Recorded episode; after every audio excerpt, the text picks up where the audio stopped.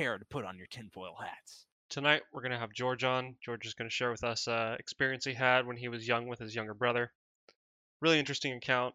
If you've had an encounter and you'd like to be on the show, shoot us an email at challengeunknown at gmail.com. All right, George, man, how's it going, dude? I thank you for inviting me today, and I want you to talk about. Well, I wanted to talk about the apparition at my house, something that happened while I was playing hide and seek with my brother. Mhm. This was about some 13 years ago, 2007.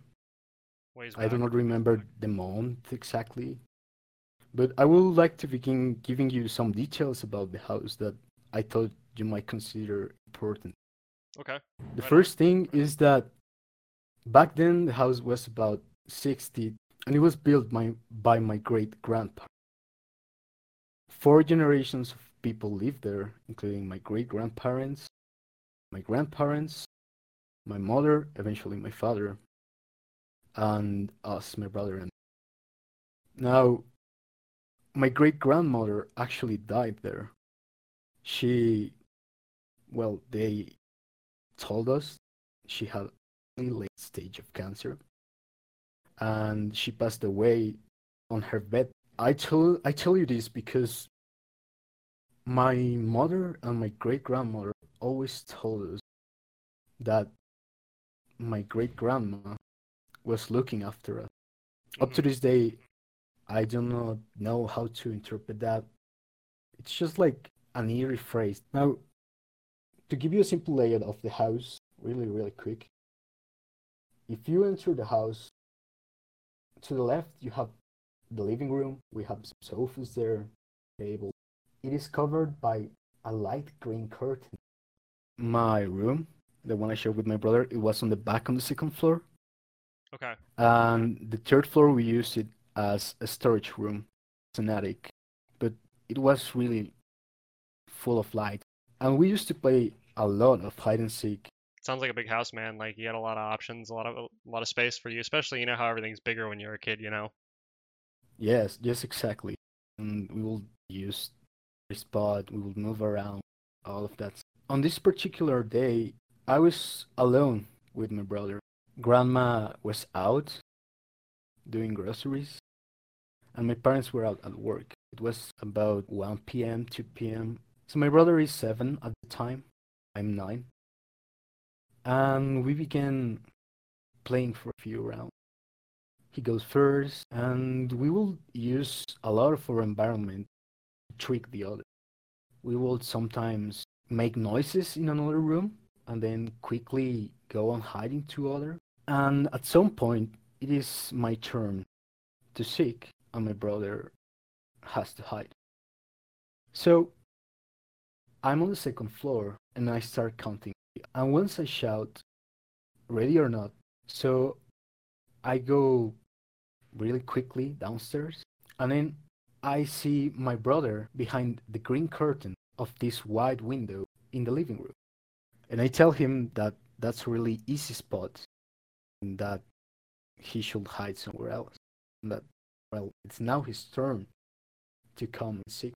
So he doesn't move, he doesn't answer, he stays there. 20 minutes later, when my brother comes downstairs from the third floor, from the attic or storage room, and he tells me, Why didn't you come seek? That's when I began feeling something was wrong. Kind of like eerie. And I just asked him, Did you leave your shoes on the first floor? And he just gives me this cold, lifeless stare. No, I didn't.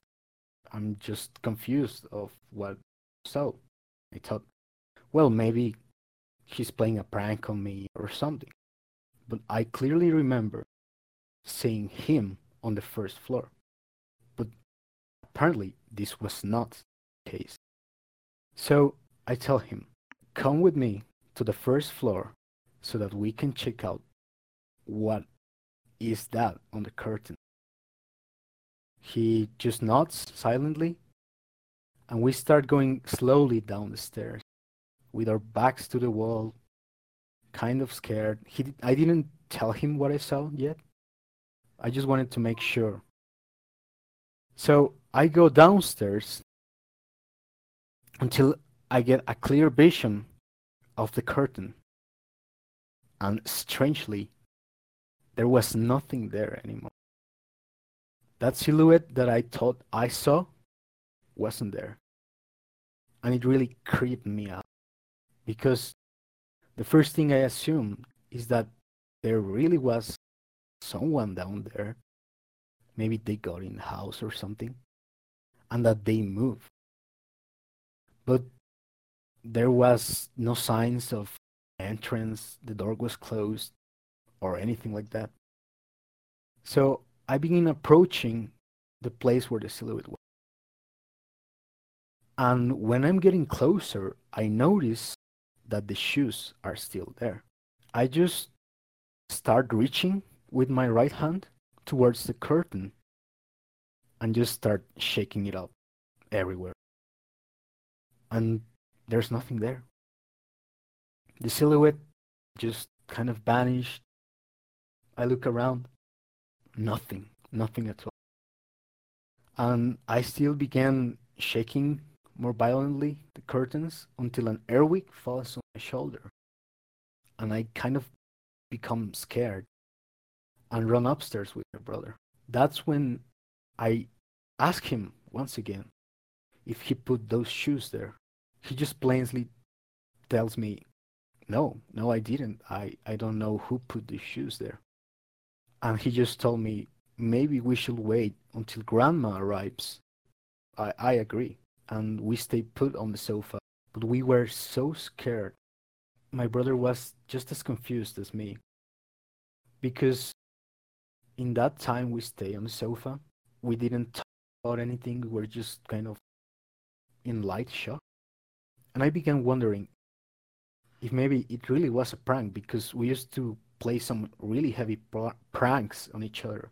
But I I began wondering how could my brother go from our room, pick up the shoes, go downstairs, put them at the base of the curtain, and then go upstairs to the third floor in 10 seconds without me hearing about him running around or making noise. Later, when grandma arrived, she just saw the tennis shoes and told us, "Kids, we you shouldn't leave your shoes around stuff like that." Grandma just so that was when I felt safe. Sometimes I really wonder if it was something I remembered wrongly. What makes me really curious about it nowadays is that my brother, when asked, sometimes he says he remembers, and sometimes he denies. But I deep down know he's trying to convince himself that there was nothing, that maybe I was just being paranoid.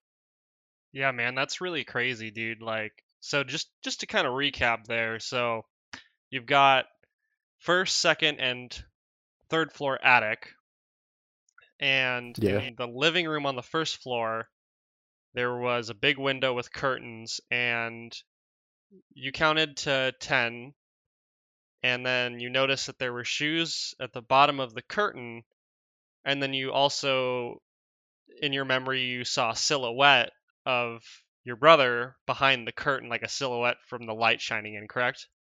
Yeah, yeah, it it really freaks me out. And sometimes I really think down on what my mother used to say, that my great grandma was watching over us. I don't know, it's just that Mexican folklore is so weird. One of the things that you did point out in terms of like logically looking at it is how did your brother in the 10 seconds run to your room on the second floor, grab shoes, run all the way back downstairs, put the shoes underneath the curtain, run all the way up to the attic without you seeing or hearing anything? Yeah, never happened again. Well, to me at least. My brother used to say that he felt someone poking his shoulder from behind while going downstairs every now and then. You know, it's and it's it's the only experience you said you really you've really ever had. So you know, I understand that it's a definitely something that you really seem like you struggle to wrap your head around because it's something where you're like trying to balance was it just my childhood like memory and imagination playing tricks on me but then you look at it as an adult from like the logical perspective and there's just like a lot of a lot of holes where it doesn't really make any rational sense Yeah, look you say, one tries to go for the logical approach and everything, but sometimes pieces don't know to fit. You know, Mexican folklore, they think that the Day of the Dead, all of that oh yeah to the afterlife, stuff like that. It has some symbolism, and they would say, well, it's just your grandma. Maybe it's just grandma looking around, stuff like that. And I think that's really chilling thing to say to children, you know? yeah like you said that's an eerie statement where your your mother and your grandmother used to say uh you know that great grandma was watching over you and stuff. You know, that's pretty eerie, but it, it sounded like you really weren't too sure about that whole thing. But at the same time, you know, there's a lot of questions. Yeah. People would tell us. Was about the staircase, the one that connected the first floor to the second floor, and the courtyard. Because that staircase, when it was nighttime, even when the lights were on, the bottom of the staircase, it just looked like the bottom of a well pit. Light somehow couldn't reach.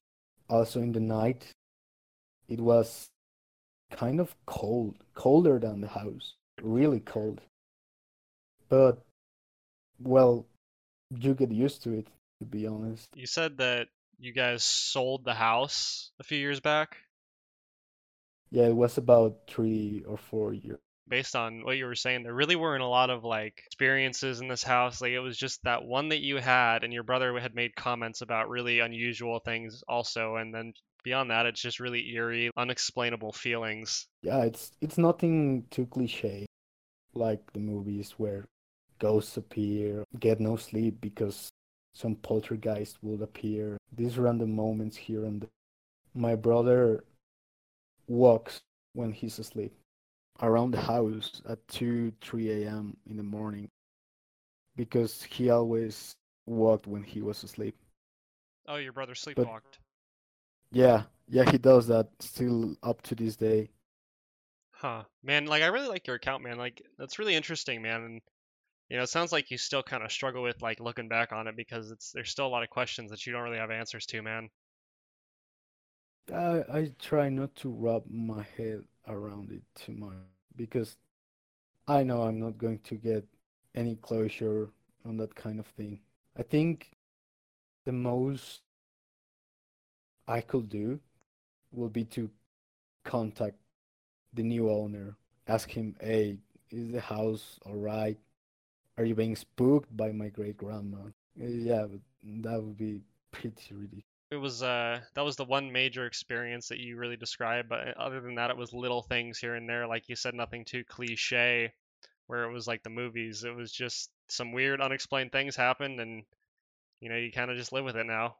And if something has stayed with me after all these years, well, I accepted the fact that there may be some some things we cannot explain. Dania, you doing all right over there? I know you're having audio problems on your end. Yeah, I I'm trying to listen as best as I can, but it's kind of hard.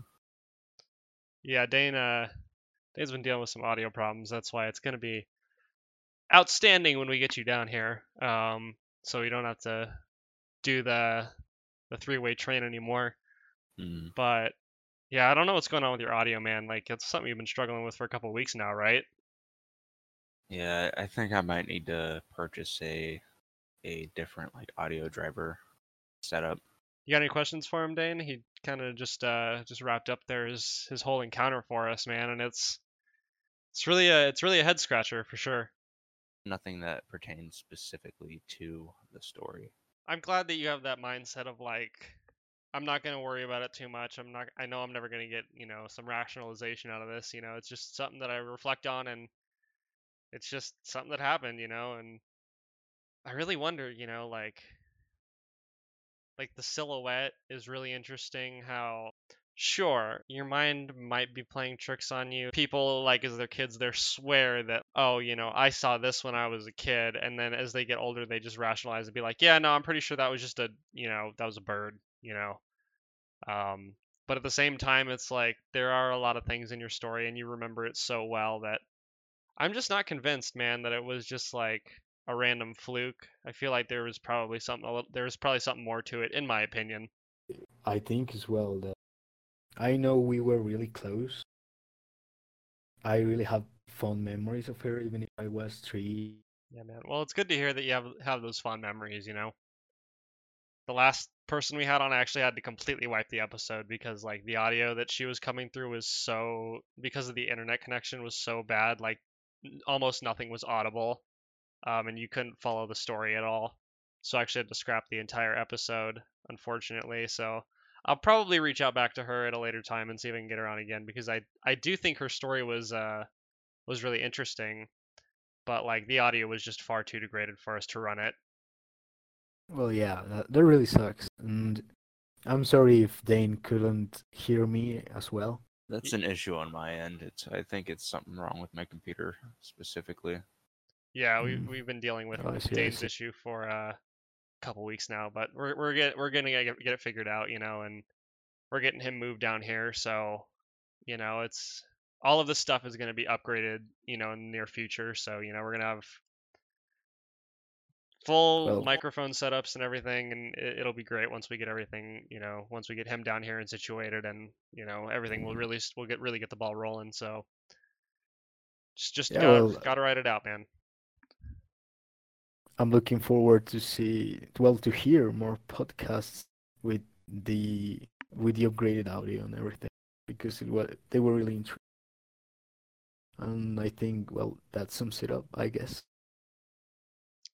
Right on, man. Thanks for the kind words, man. Really appreciate it. And I really appreciate you coming on with us tonight. Well, the pleasure is mine. I've never been invited to a podcast before,